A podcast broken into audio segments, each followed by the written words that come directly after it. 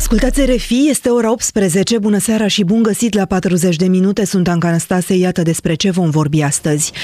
Pentru că nu au ajuns la un acord în coaliție referitor la comasarea alegerilor, PNL ia în calcul să iasă de la guvernare.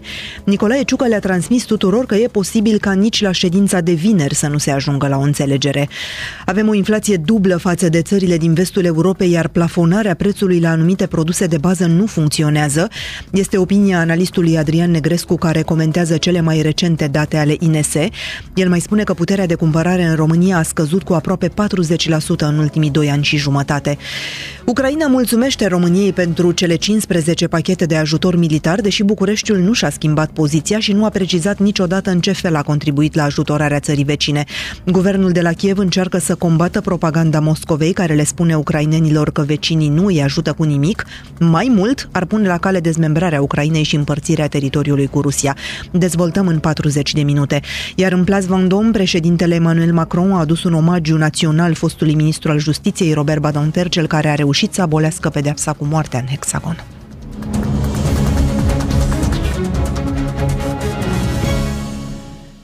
Ruperea coaliției PNL-PSD nu este exclusă, spune la RFI liderul senatorilor liberali Daniel Fenechiu. El critică atitudinea socialdemocraților în negocierile privind calendarul electoral pentru acest an. Cele două formațiuni nu se înțeleg în privința comasării alegerilor și desemnării unui candidat comun la președinție. Daniel Fenechiu i-a spus lui Cosmin Rușcior că poziționarea PSD ar putea destabiliza coaliția maniera în care se rezolvă problema dacă va fi sau nu comasare, eu cred că va avea o implicație majoră asupra evoluției viitoare a raportului între PNL și PSD. În ce sens? Păi, în sensul că condiționarea desemnării unui candidat comun, manifestările de forță pe care le vizează PSD-ul, ar putea să genereze o masă critică destul de serioasă în cadrul Partidului Național Liberal, cu consecințe asupra unei posibile colaborări viitoare și cu posibilitatea reorientării PNL-ului. Adică o eventuală rupere a acestei nu este, coaliții cu nu PSD-ul. este exclusă. Nu sunt printre cei care cred că coaliția ar trebui ruptă, pentru că în momentul când ne-am dorit stabilitate, e normal să asigurăm stabilitatea, însă pe de altă parte parte, eu cred că trebuie să ne dorim și noi și ei stabilitate. Dacă nu faceți comasarea, de exemplu, ăsta ar fi un motiv să rupeți coaliția? Eu cred că nu, doar faptul că nu facem comasarea. Pentru că noi am pus pe masă niște propuneri cu un set de argumente. Uh-huh. Nu e obligatoriu să ne înțelegem, da?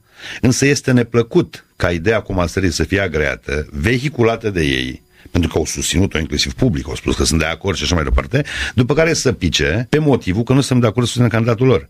Adică hai să ne înțelegem, comasarea ar fi bună pentru români sau ar fi bună ca PSD-ul să aibă președintele României? Deci asta e o chestiune care vă spun cu toată fermitatea. Partidul Național Liberal nu tranzacționează posibilitatea de a avea un candidat uh, la alegerile prezidențiale și așa cum am mai spus-o, în ciuda tuturor informațiilor și remarcilor răutăcioase, eu vă spun că în opinia mea, eu cred că PNL-ul va da președinte României. Bun, dar aici e o chestiune destul de ciudată, domnule Fenechiu, pentru că dacă nu mai faceți comasarea, înseamnă că de fapt nu asta urmăreați de la bun început, ci mai degrabă o maximizare a șanselor PNL și PSD în alegeri prin nu, tot felul nu. de strategii cu candidați comuni, cu trocuri, ia tu președintele, că iau eu primăria sau mai știu eu ce.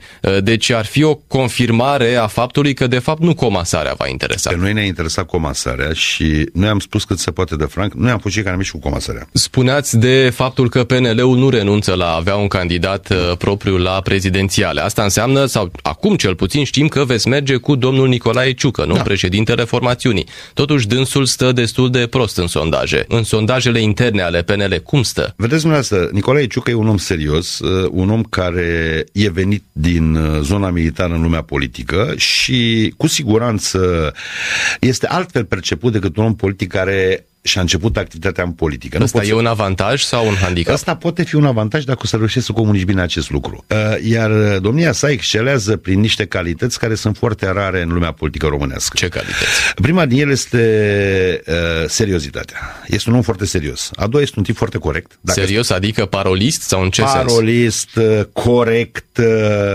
uh, e genul de om care nu place foarte mult uh, să vorbească în de mult pe lucruri neesențiale. E omul care nu se pierde în detalii principii. E omul care analizează principiile și în afară să e un om cald.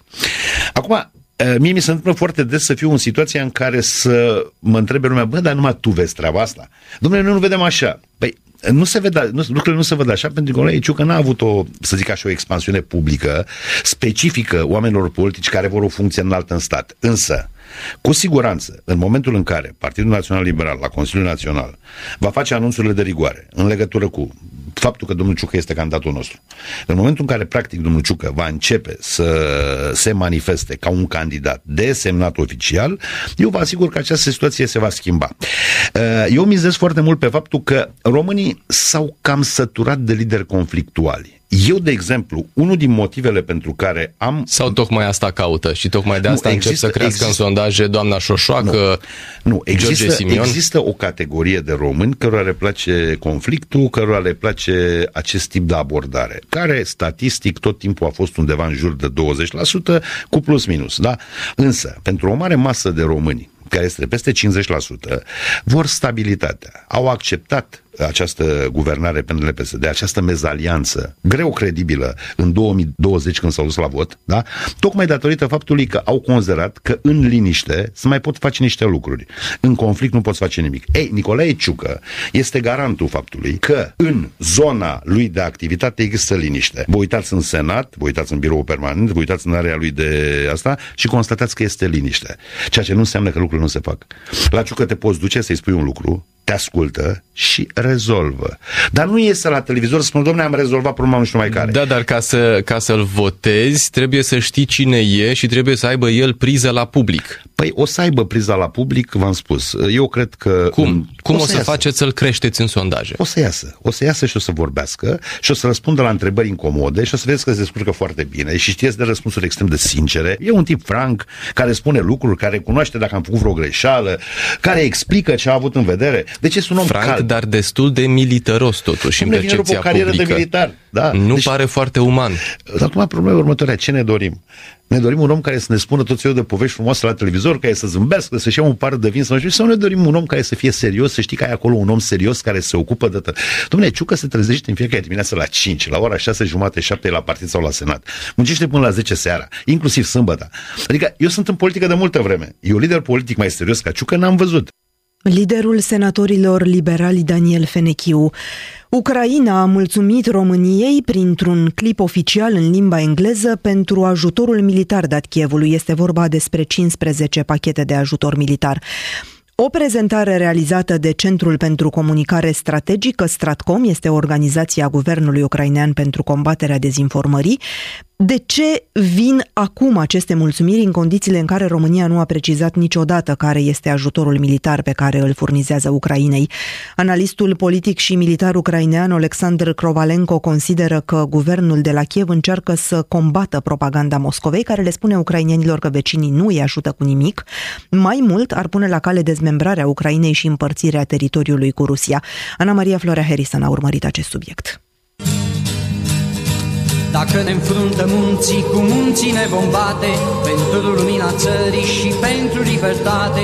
Aici ne e cuvântul când îl avem de spus pe muzica lui Nico Alifantis, Stratcom, agenția oficială ucrainiană pentru combaterea dezinformării, a realizat un clip cu mesaj în limba engleză în care mulțumește României pentru cele 15 pachete de ajutor militar trimise de când Rusia a atacat Ucraina. Nu doar granița comună, ci și istoria comună dintre România și Ucraina reprezintă fundamentul parteneriatului nostru de viață. Le mulțumim prietenilor noștri români pentru că ne-au fost alături încă încă de la început în lupta împotriva tiraniei. Este mesajul postat de Stratcom Center pe X. Clipul de un minut cu imagini de la demonstrații de susținere a Ucrainei din România de la întâlniri ale președinților Iohannis și Zelenski sau imagini cu tancuri și avioane F-16 conține mesaje precum Ucraina vă va susține întotdeauna. România este unul dintre cei mai apropiați vecini ai noștri și unul dintre partenerii care ne-au susținut cel mai mult. România ne va va antrena piloții pe noile avioane F-16. România a găzduit zeci de mii de refugiați. Ucraina nu va uita niciodată generozitatea vecinului nostru. Mulțumesc, România! România Deși recunoaște că ajută Ucraina pe plan militar, Bucureștiul nu a dat niciodată detalii despre tipul de ajutor furnizat, în afara faptului că va antrena piloții ucrainieni pe avioanele F-16. De ce face Ucraina acum acest gest? Iată ce răspunde analistul politic ucrainian Alexander Kovalenko. There are countries that have been helping Ukraine on Uh, Sunt țări care ajută Ucraina în mod neoficial din 2022 și în spațiul informațional există o anumită nedreptate cu privire la acest subiect. Mulți ucrainieni cred că aceste țări nu ne ajută în niciun fel în lupta împotriva ocupanților, deși nu este așa. Prin urmare, aceste mesaje cu acest tip de indicii, fără detalii precise, trebuie să existe în continuare. Majoritatea civililor nu știu nimic despre ajutorul militar dat de România pentru Ucraina. Acesta are un caracter strict secret, dar militarii știu și eu știu că ajutorul este semnificativ, dar este încă prea devreme să vorbim despre asta. But it's uh, too early to talk about this yet. L-am întrebat pe Alexander Kovalenko cum îi percep ucrainienii pe români. Uh, positive, but still the uh, Romanian topic is easily for Pozitiv, dar subiectul românesc este folosit des de propaganda rusă care încearcă să pătrundă în spațiul informațional ucrainian. Aceștia încearcă să incite ucrainieni împotriva României folosindu-se de niște politicieni români care fac declarații naționaliste zgomotoase. Analistul ucrainian crede că propaganda rusească care vrea să sădească discordie între români și ucrainieni își atinge într-o măsură reală scopul de unde și acest mesaj oficial al Ucrainei. Uh, destructive uh, influence. Ce le spun însă rușii ucrainienilor despre România? În emisiunile TV de maximă audiență, propagandiștii ruși vorbesc des despre faptul că România și țările vecine Ucrainei sunt gata să dezmembreze Ucraina și să-și împartă teritoriul acesteia între ele și cu Rusia. Moscova se folosește de declarații ale politicienilor extremiști precum liderul AUR Claudiu Tâziu, inducând în eroare audiența că România ar fi gata să iasă din NATO și să recupereze teritoriile pe care Uniunea Sovietică și le-a anexat, iar acum fac parte din Ucraina. În alte emisiuni, însă, propagandiștii lui Putin nu ezită să propună atacarea României, tocmai pentru că ajută Ucraina și îi va instrui piloții pentru avioanele F-16. Aflată fără încetare sub bombardamentele rusești, Ucraina așteaptă ca, pe lângă sprijinul financiar european pentru efortul de război și America să deblocheze pachetele de ajutor ajutor ținute în șah de politicieni republicani apropiați lui Donald Trump. Într-o încercare de a mișca frontul, președintele ucrainian l-a schimbat din funcție pe șeful armatei, generalul Zaluzhnyi. Iată opinia analistului ucrainian Alexandru Kovalenko pe aceste subiecte. Critical It is very difficult to resist Russia without American help. European Uh, European alone is not enough. Ajutorul american este critic. Ucrainei este foarte greu să reziste Rusiei fără ajutor american. Doar cel european nu este suficient. Ucraina își schimbă tactica și strategia de război. Schimbările din cadrul armatei sunt legate de această nouă abordare. Valerii Zaluzhny avea propriile sale opinii cu privire la desfășurarea ostilităților, în timp ce Alexander Siriski are altele. Momentele dificile necesită decizii dificile. În ceea ce privește venirea la puterea lui Donald Trump la Casa Albă, întrebarea nu este neapărat ce se va întâmpla dacă Trump este reales, ci cine va fi în cercul lui.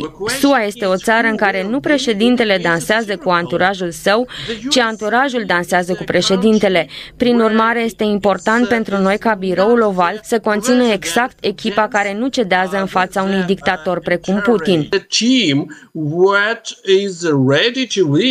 and not cave in and found our dictator Putin.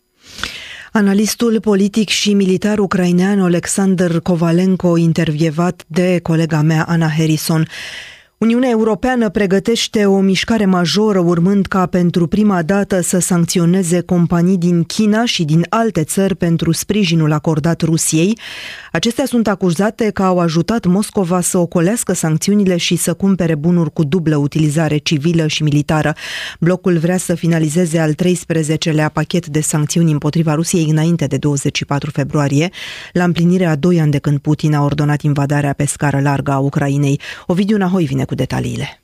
Mai multe articole din presa internațională au dezvăluit în ultimele luni că Rusia a reușit să eludeze sancțiunile internaționale și să facă rost de produse și tehnologii cu dublă utilizare civilă și militară. Pentru aceasta, Moscova folosește drept intermediari companii din state care nu au aplicat sancțiunile occidentale.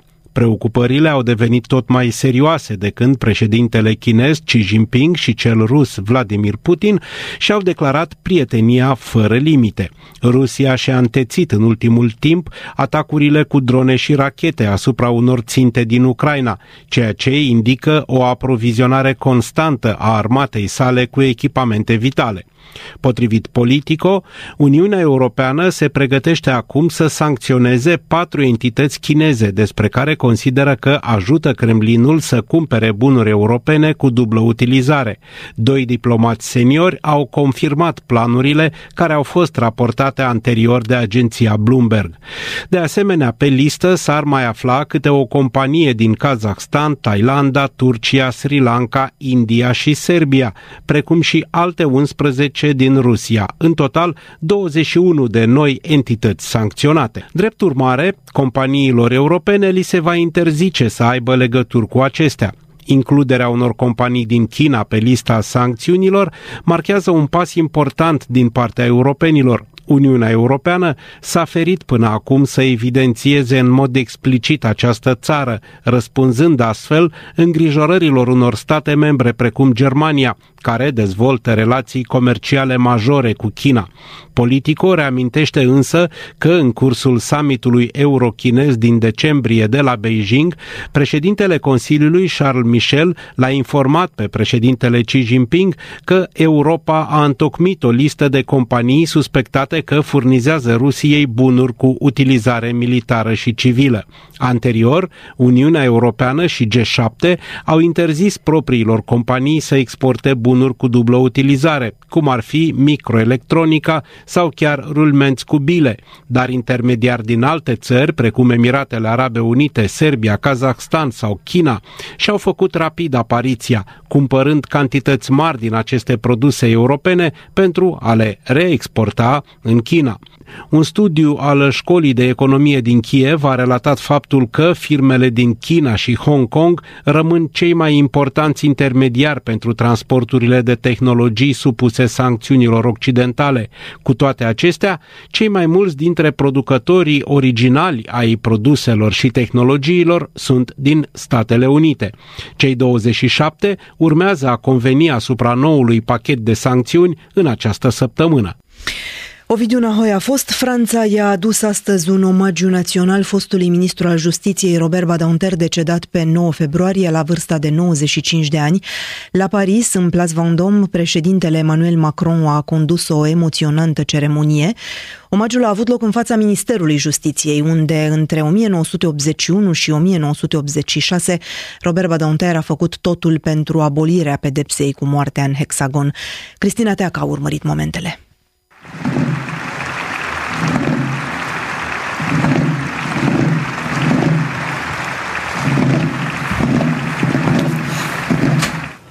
J'ai l'honneur, au nom du gouvernement de la République, de demander à l'Assemblée nationale l'abolition de la peine de mort en France.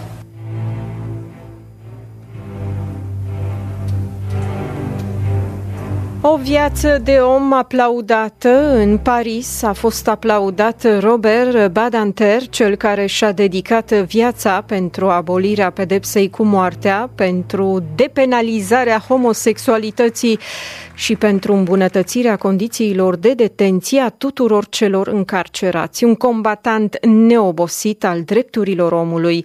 Ceremonia a avut loc în Place Vendôme din Paris, acolo unde se află biroul ministrului Justiției și în care a lucrat Robert Badinter între 1981 și 1986, în timp ce la Elize se afla François Mitterrand. Iar din acest birou, fostul ministru Badinter a condus legea prin care pedepsa cu moartea a fost abolită în Franța în 1981. La începutul discursului său, președintele Emmanuel Macron amintea că o idee simplă a guvernat viața lui Robert Badinter pentru a nu-și pierde încrederea în om, și anume că oamenii nu trebuie uciși chiar dacă sunt cei mai răi vinovați. Une idée simple gouverna désormais la vie de Robert Badinter. Pour ne pas perdre foi en l'homme, il ne faut pas tuer les hommes, fussent-ils les pires coupables. Il était devenu avocat par amour du droit et pour gagner sa vie, il sera l'avocat pour toujours de cette cause, l'abolition. Președintele a repetat de mai multe ori ceea ce avocatul Robert Badanter repeta chiar el în sălile de judecată. Morții vă ascultă. Lupta împotriva morții devenise rațiunea sa de a fi, căci Robert Badanter a salvat de la pedeapsa cu moartea mai mulți condamnați. Les morts vous écoutent, répétait Robert Badinter. Les morts étaient sa conscience. Robert Badanter, născut la Paris în martie 1928, provenea dintr-o familie de evrei emigrați din Basarabia. Mama sa a fugit după pogromurile antievreiești de la Chișinău de la începutul secolului trecut. Tatăl a emigrat la Paris, dar a murit în 1943 într-un lagăr de exterminare nazist în Polonia. Fiul lor, însă, Robert Badanter, a fost un combatant neobosit al drepturilor omului, Emmanuel Macron a amintit său. Les morts nous écoutent. Les morts, c'est mort. Simon, son père, arrêté le 9 février 1943 par les séides de Klaus Barbie. Schindlea, sa grand-mère déportée à 79 ans. Idis, son autre grand-mère, que dans la fuite la famille dut laisser s'éteindre seule à Paris. Naftoul, son oncle, ses cousins, tant des siens décimés par la Shoah. Șeful statului a amintit că Robert Badanter a devenit avocat din dragoste pentru drept și că va rămâne pentru totdeauna avocatul acestei cauze, abolirea pedepsei cu moartea, apanajul dictatorilor. Robert Badinter parle, la peine de mort, dénoncée par les religions, les philosophies, les consciences du monde, la peine de mort, apanage des dictateurs, tot Robert Badanter s-a luptat pentru drepturile homosexualilor, amintește șeful statului.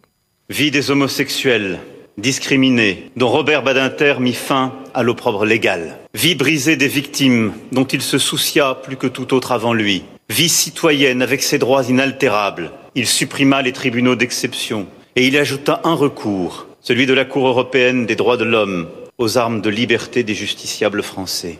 O altă luptă pe care a dus-o, închisorile, din 1985 deținuții au putut avea un televizor în celulă în Franța. În 1994, tot Robert Badanter a reformat medicina carcerală. Vie de détenus. Car pour lui existait un droit qu'aucune loi ne pouvait entamer, aucune sentence retrancher, le droit de devenir meilleur, même en prison, même coupable. Trimis special al UNICEF, Robert Badanter, s-a deplasat în închisori din Kiev și Odessa, dar și la Chișinău. Misiunea sa era să ajute Ucraina și Republica Moldova să-și pună pe picioare o justiție pentru minori demnă de acest nume și respectoasă vis-a-vis de convențiile internaționale. Mai spunem și că în acest moment, în 53 de țări din lume, ori teritorii, se practică în continuare pedeapsa cu moartea. În 2023, doar în Arabia Arabia Saudită, 170 de condamnați la moarte au fost executați. Numele lui Robert Badanter ar trebui să se înscrie în panteon alături de cei care au făcut atâtea pentru progresul uman și pentru Franța, a încheiat președintele Emmanuel Macron. Alors s'ouvre le temps de la reconnaissance de la nation. Aussi votre nom devra s'inscrire aux côtés de ceux qui ont tant fait pour le progrès humain et pour la France et vous attendent au Panthéon. Vive la République, vive la France.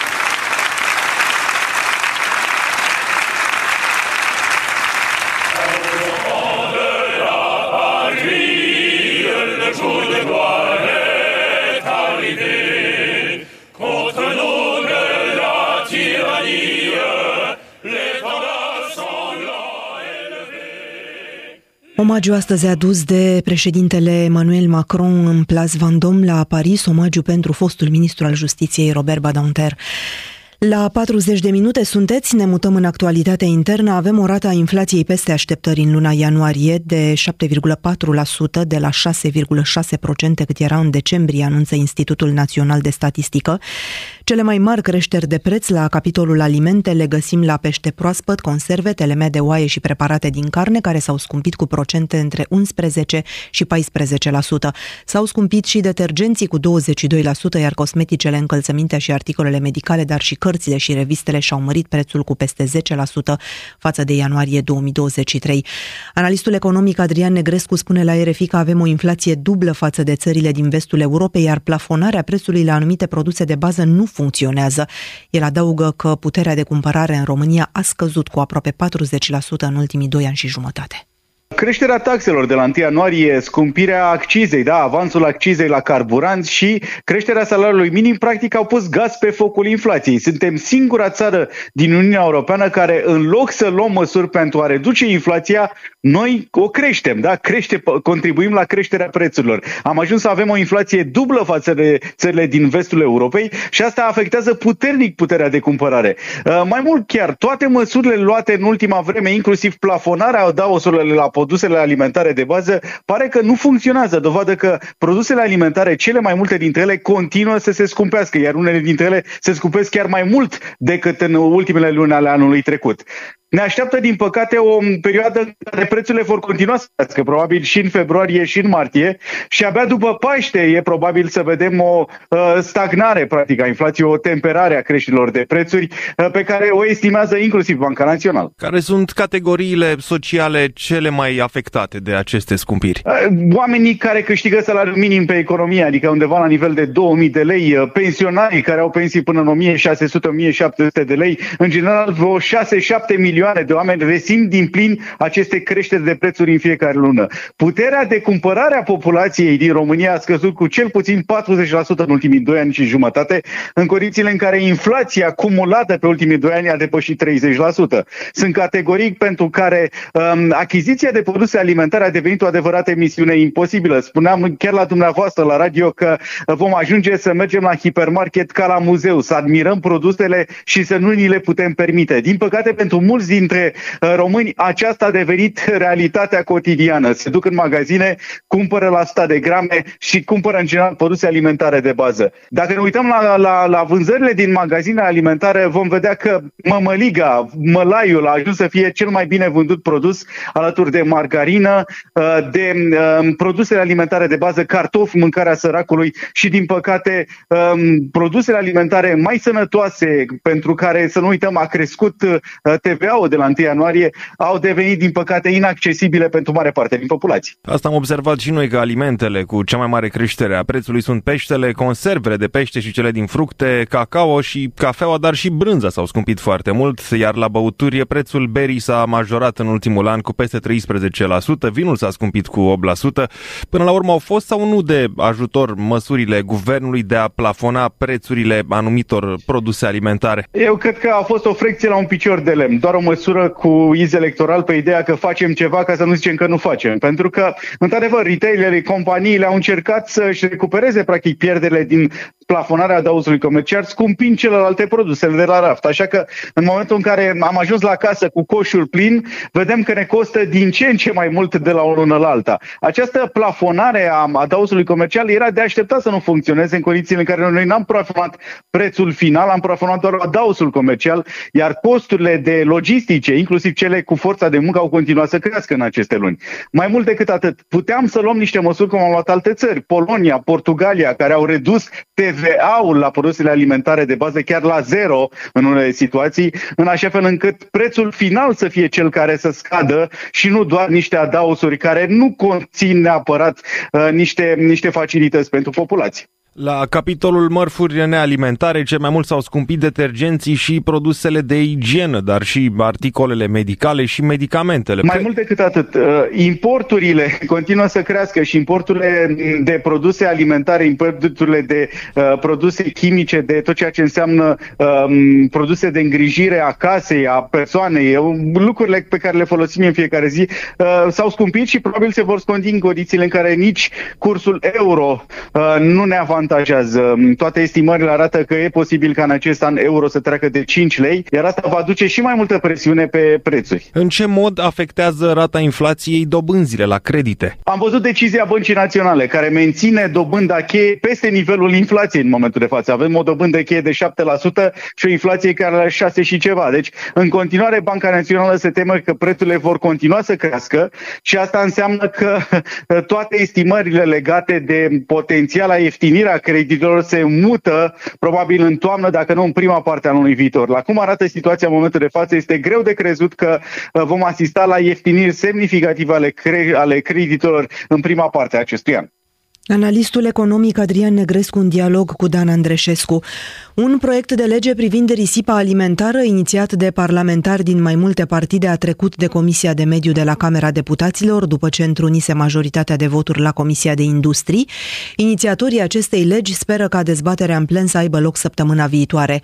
O lege în acest sens există din 2012, dar cuprinde doar recomandări. Pentru prima dată vor exista obligații ferme de implementare a măsurilor de luptă împotriva risipei, se va simplifica procesul de donare și va exista o platformă națională digitală unde operatorii economici vor putea raporta datele, spune la RFI deputata USR Diana Buzoianu, una dintre inițiatoarele legii.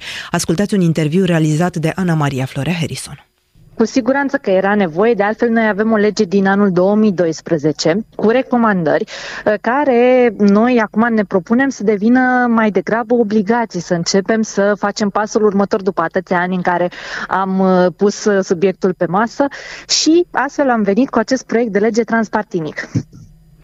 Spuneți-mi care sunt ideile principale ale acestui proiect, care astăzi a trecut de Comisia de Mediu. Astăzi a trecut de ultima comisie de raport. Un lucru foarte important pe care aș vrea să-l menționez de la bun început este un proiect semnat de peste 160 de parlamentari din toate partidele democratice. Este un proiect inițiat uh, de mine din partea USR-ului, uh, Diana Buzeanu, din partea PNL-ului Florin Alexe, PSD Bogdan Gruia Ivan și de la UDMR Miclos Zoltan. Și proiectul prevede practic că în sfârșit vom avea o platformă digitală uh, creată și gestionată de Ministerul Agriculturii prin care să poată să fie raportate datele cu privire la risipă alimentare de către operatorii economici. Prevedem în sfârșit obligații ferme pentru operatorii economici să implementeze mai multe măsuri înainte ca alimentele să ajungă la groapa de gunoi. Uh, obligații ferme inclusiv pentru autoritățile care gestionează de, uh, cantități mari de alimente și ele să implementeze la rândul lor măsuri pentru că și ele ar putea să salveze aceste alimente. Uh, vorbim pentru prima dată în lege de campanii de informare pentru cetățeni uh, și am uh, ajutat să fie debirocratizat tot procesul, astfel încât pentru um, alimentele care nu sunt uh, foarte perisabile, uh, ANSVSA-ul să poată să dea condiții mult mai ușoare de a putea să fie transferate cu titlu gratuit, adică donate, aceste alimente către ONG-uri, ca Până la urmă, noi ce ne dorim? Alimentele astea mii, milioanele de tone de alimente care în fiecare an se aruncă, să ajungă de fapt la beneficiari, la oamenii care au nevoie de ele, pentru că știm că în continuare în România, în fiecare zi, mii de copii se culcă flămânzi. E, avem partea de resurse care ar putea să ajungă la ei, care să schimbe această realitate. Vorbeați de alimente uh, greu perisabile, haideți să dăm câteva exemple aici. Uite, de exemplu, vorbim de uh, fursecuri sau de cornuri sau uh, de biscuiți, da? În, sau în de orez. De față, da, în, în momentul de față, uh, practic, pentru orice fel de aliment care ar trebui să fie donat, este nevoie de uh, avizare sanitar-veterinară. Dar sunt alimente pentru care chiar să te avizezi sanitar-veterinar ca să poți să le preiei, să le duci direct la oamenii care au nevoie, nevoiași care uh, ar putea să se bucure de aceste alimente, este excesiv să ceri uh, o astfel de avizare. Iar ANSVSA-ul a fost de acord că putem să implementăm condiții mai, mai, mai puțin restrictive pentru anumite categorii de alimente. Și uh, ce prevedere sunt pentru uh, magazinele care vând uh, alimente și care trebuie să le distrugă dacă nu le-au vândut? Există o ierarhie de măsuri uh, trecută în lege. Uh, o să vă dau câteva exemple. Măsuri care ar putea să fie luate înainte ca aceste alimente să fie uh, să devină deșeuri. În momentul apropierii de data de expirare să înceapă uh, respectivele magazine să vândă alimentele la un preț redus sau să doneze aceste alimente, cum spuneam mai devreme, celor care au nevoie de ele sau să folosim aceste alimente să fie trimise la operatori care ar putea să transforme alimentele respective în mâncare pentru animale sau să fie fie folosite la compost. E, e o listă întreagă de măsuri care, poate să fie implement, măsuri care pot să fie implementate. Noi ce am spus este că operatorii economici au obligația să implementeze măcar două măsuri din lista asta înainte să arunce respectivele alimente. Spuneați că există o lege din 2012 cu recomandări. Uh, ați observat uh, ca operatorii economici să urmeze aceste recomandări cât de cât?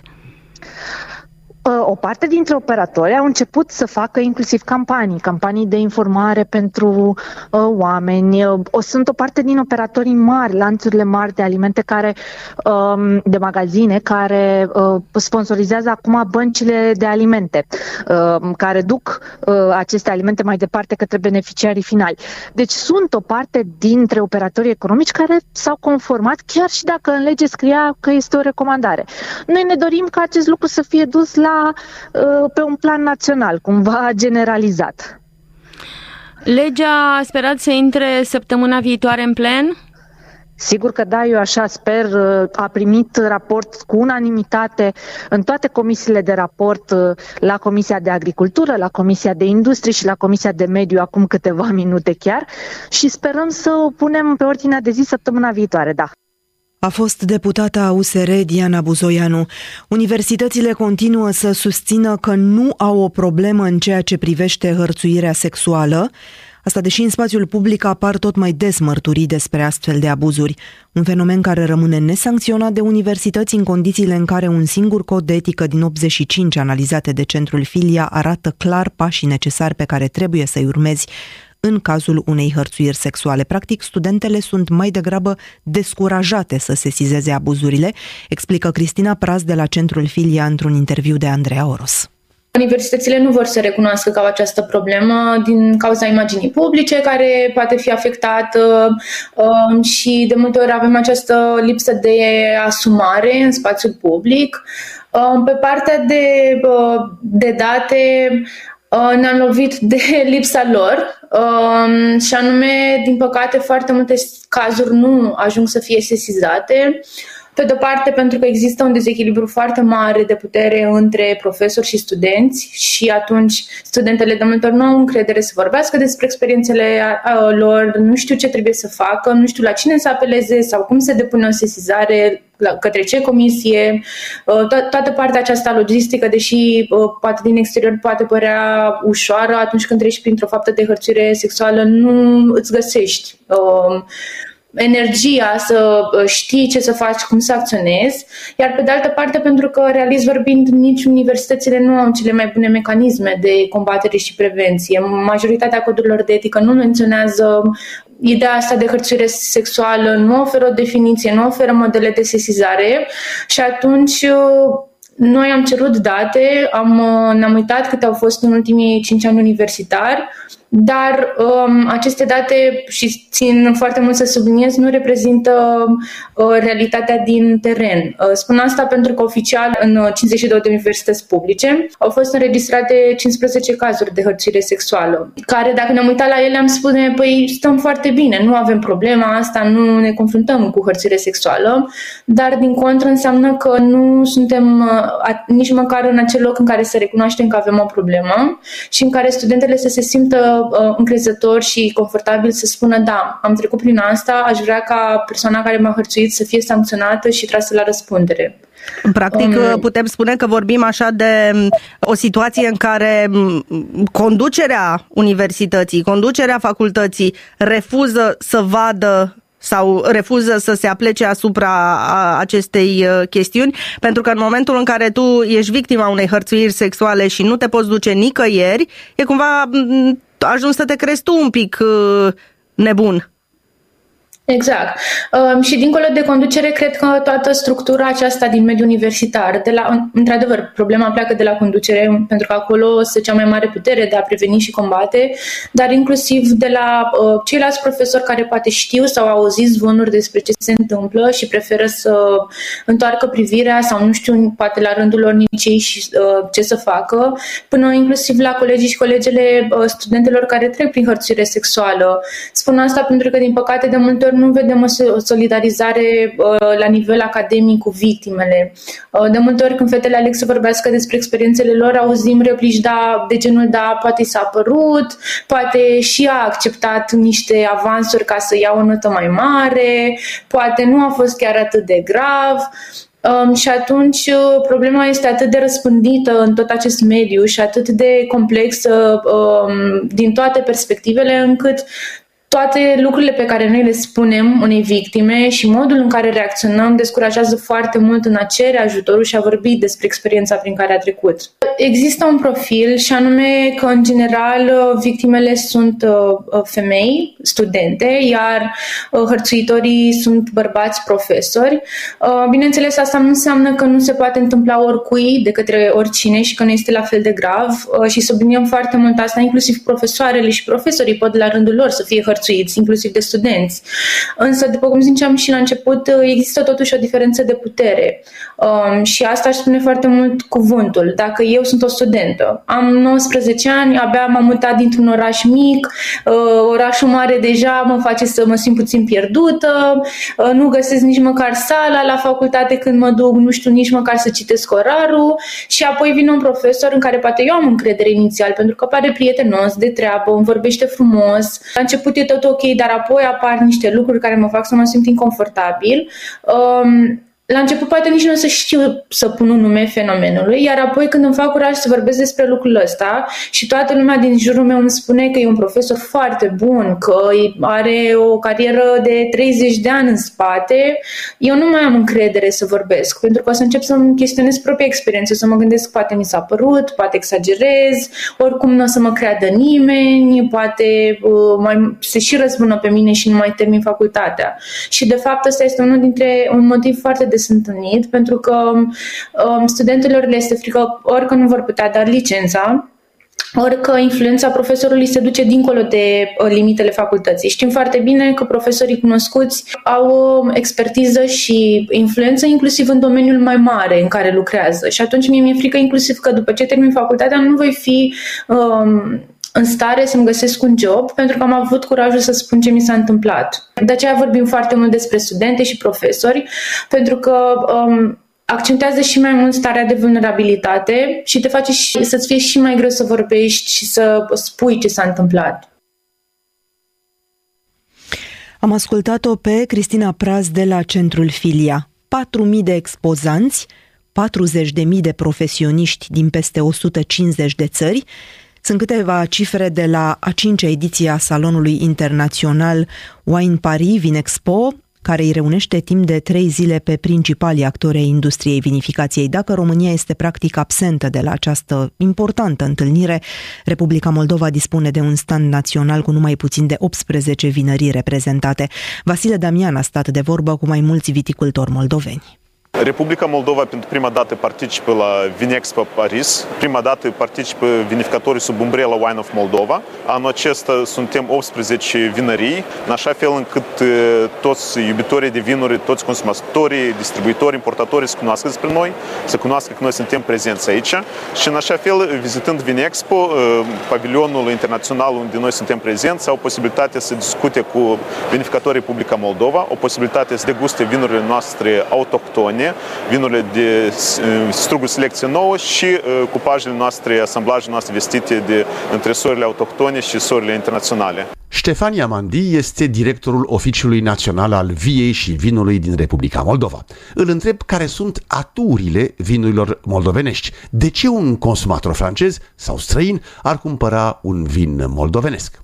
Când comparăm cu vinurile franceze, noi venim să prezentăm teroarul nostru unic, să prezentăm sorile noastre autohtone, prezente din Republica Moldova și totodată experiența, experiența nouă de degustare și face cunoștință cu vinificatorii noștri. Fiindcă, până la urmă, Republica Moldova, vinificația este ce care reprezintă pe noi, este în sângele nostru, în ADN-ul nostru. Noi tot timpul am trecut, fiecare acasă produce vin și din cauza aceasta majoritatea oinologilor au început din copilărie experiența aceasta produce vin. Desigur, este interesant pentru consumatorii, inclusiv din Franța și în alte țări, să deguste ceva nou. Noi cunoaștem țările lumii vechi, adică producători precum ar fi Franța, Italia, Spania, care sunt aici în regiune, însă noi venim cu ceva nou, cu ceva unic și este o oportunitate de a degusta, de a savura o experiență nouă pentru ei.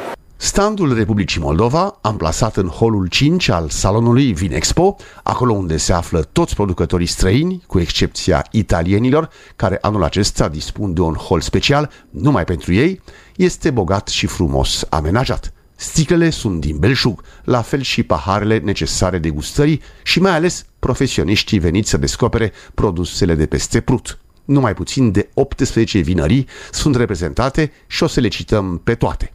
Asconi, Bostavan, Cojuzna, Purcari, Varteli, Cricova, Fautor, Gitana, Imperial, Cabivin, Cazaiac, Ministerios, Podgoria, Rădăcini, Sălcuța, Tomai, Vinăria din Vale, Ungheni și Vinum. Victor Bostan, directorul general Purcari, amintește că acum mai bine de 140 de ani Chateau Purcari câștiga prima sa medalie aici la Paris.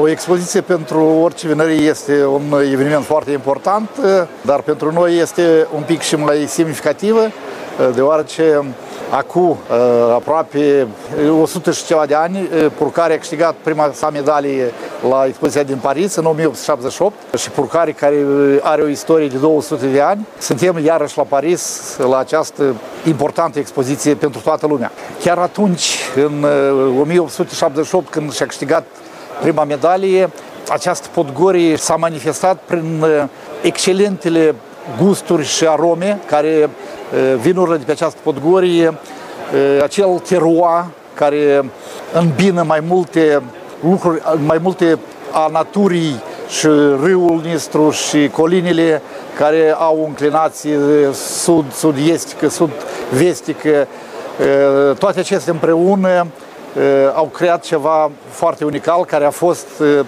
deja de mulți ani apreciat. Vasile Ursu, responsabil cu exporturile la vinăria din Vale, cunoscută vinărie familială din sudul Moldovei, insistă pe importanța prezenței la acest salon Vinexpo. Un salon ca acesta aici este punctul de întâlnire dintre vânzător și cumpărător. Noi ne cunoaștem doar online. Aici stabilesc relațiile persoană către persoană. Aici se face vânzarea. Noi aici avem oportunitatea direct să prezentăm produsul care îl interesează clientului. Dacă moldovenii au investit masiv ca să vină la Paris, Închirierea unui stand aici costă câteva mii, uneori chiar zeci de mii de euro pentru trei zile de expoziție.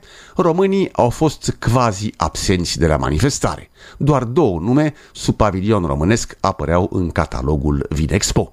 Prodal 94 SRL firma care fabrică spiritoase, în particular vodka Stalinskaya și ginul Wembley London, are un frumos stand în holul 7 al salonului parizian, dar nici unul din cei doi reprezentanți ai firmei nu a dorit să ne vorbească la microfon, pretextând modestia lor. Al doilea și ultim nume românesc prezent la Vinexpo este domeniul Bogdan – în realitate însă, vinăria este reprezentată la Paris doar de directorul Milezim Wines, importator și distribuitor de vinuri românești în Franța. Lucian Rotar reamintește la microfonul RFI aturile vinurilor românești, în particular soiurile autohtone. Sunt vreo 40 de soiuri autentice românești care se vinifică în România, dintre care cam 20-25 foarte des.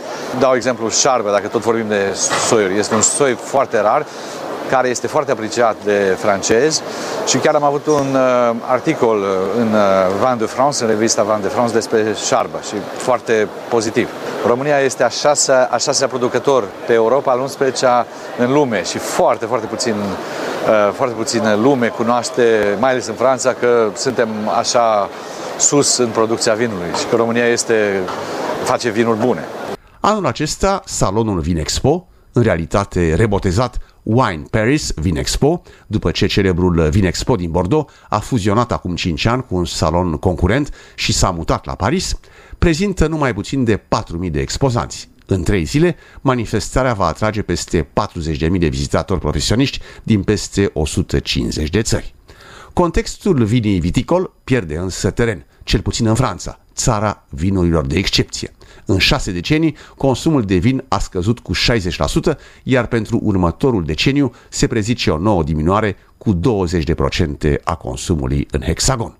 Filiera cântărește însă mult în economia franceză. Ea reprezintă peste 400.000 de locuri de muncă, directe și indirecte, realizează o cifră de afaceri anuală de 92 de miliarde de euro, din care 20 de miliarde la export, ceea ce face din viniviticultură a doua filieră excedentară a comerțului exterior francez după cea aeronautică. Vasile Damian a fost la Vinexpo, a cincea ediție, aici se încheie 40 de minute, vin știrile la ora 19, o seară frumoasă, ne reauzim mâine.